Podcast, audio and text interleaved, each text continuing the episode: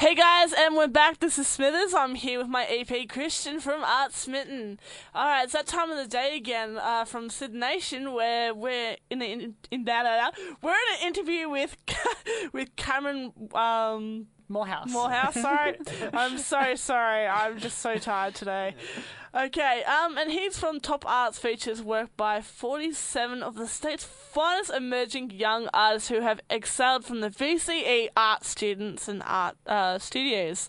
Cameron, you so you've recently uh, visited Africa where he learned about the, the discrimination from the rhino population and wanted to create a work that would start a conversation about poaching. Can you tell us about that? Yeah, so um, in in South Africa, we visited a game park called Naledi Game Reserve, and um, they told us uh, we went out on game drives, and they told us a lot about you know poaching and the implications that that's having on you know rhinos and other species in Africa, and I sort of came back and was inspired to create a work you know that sort of created awareness and made people feel what it might feel like to witness this sort of event, I guess, because you know it's not a big thing in Australia. You hear about it on the news, but it's not. You know, we don't live in South Africa or Africa, and it's not a, a daily thing. So I guess I just wanted to make it real for people that don't experience it or don't really. It's not a.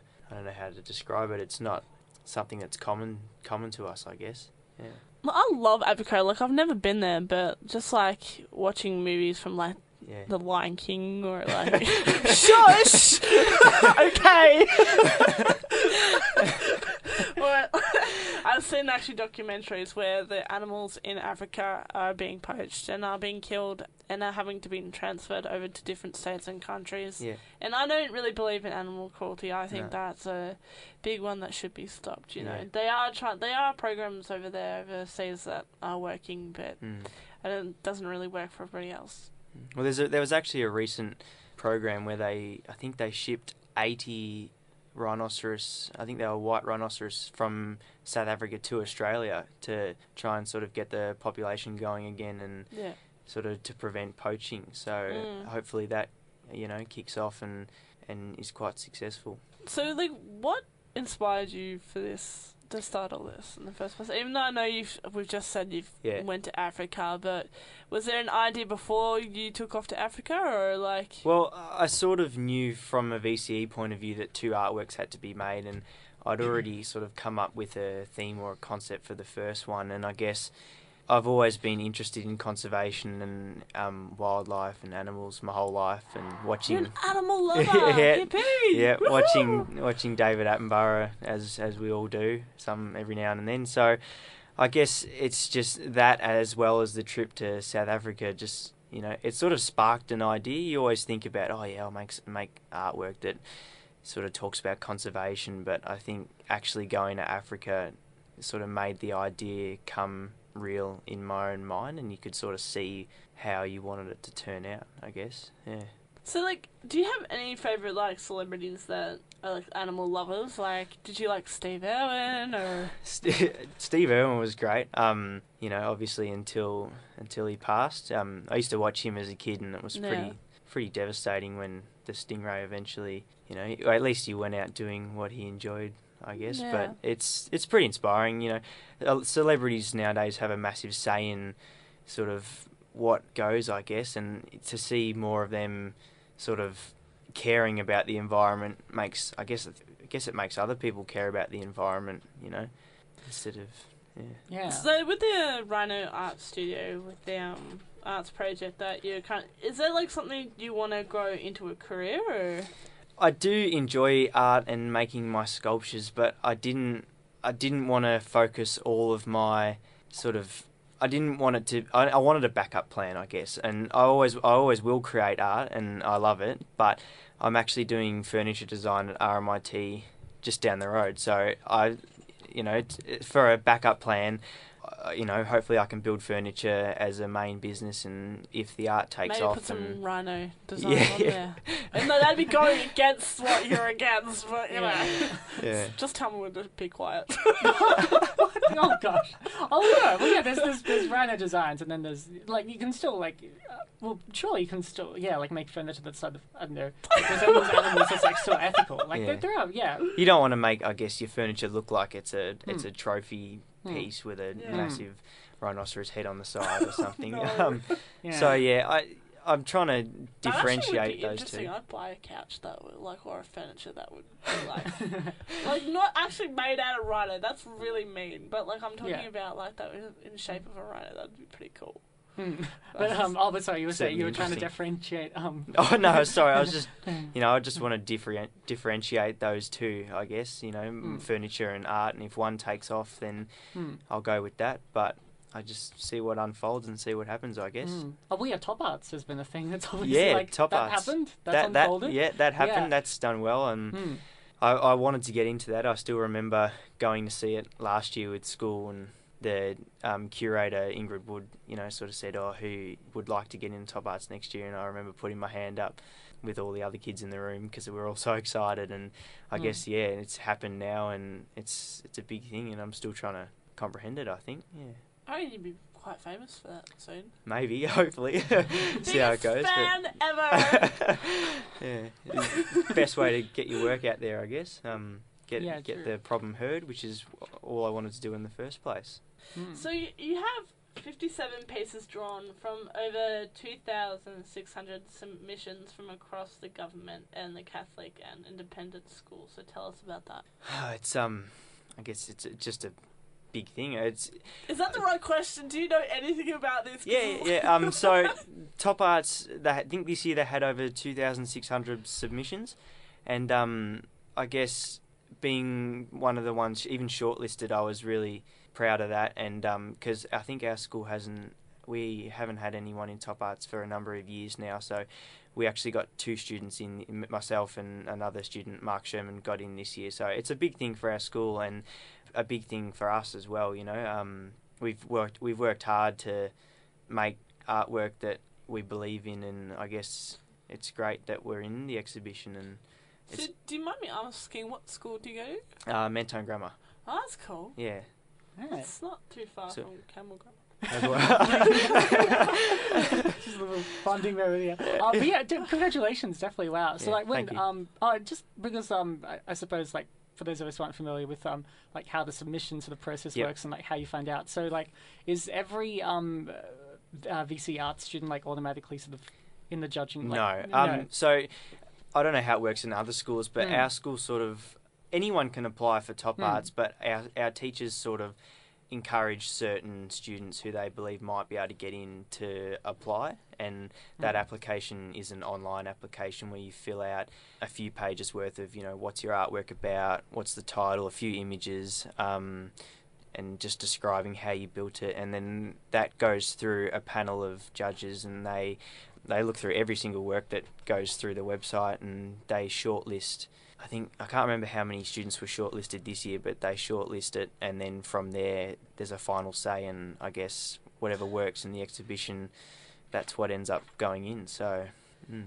So Tony Ellwood is the NGV director, yes? I believe so. Yeah, uh, hey, boys, stop picking on me.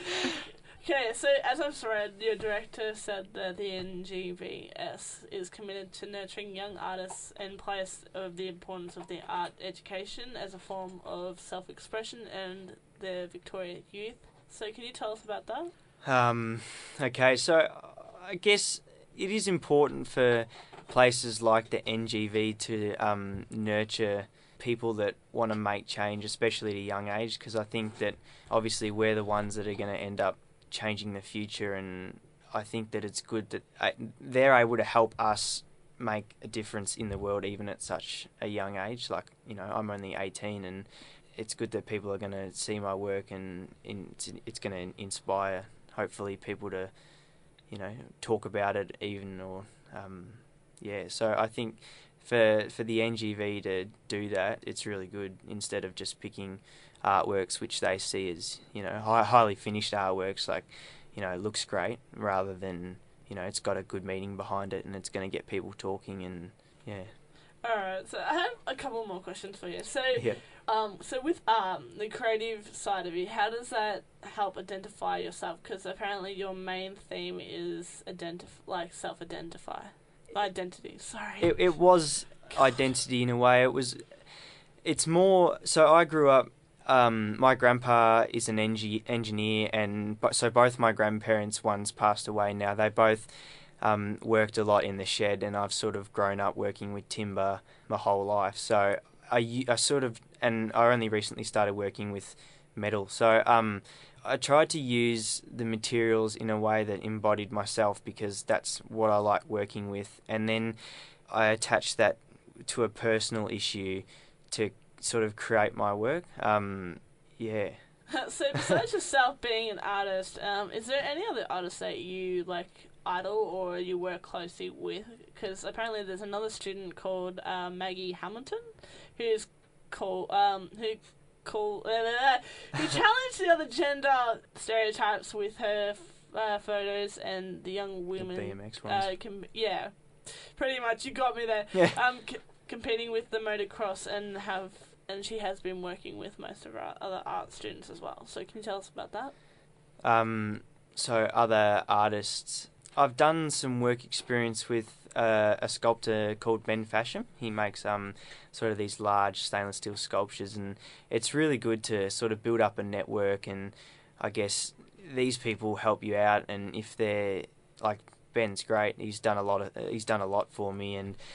Uh, the other artwork I did for VCE was a sort of stainless steel torso, and um, I took the templates from the uh, the original person who designed them and sort of said, you know, I'd, I'd like to do this for VCE art.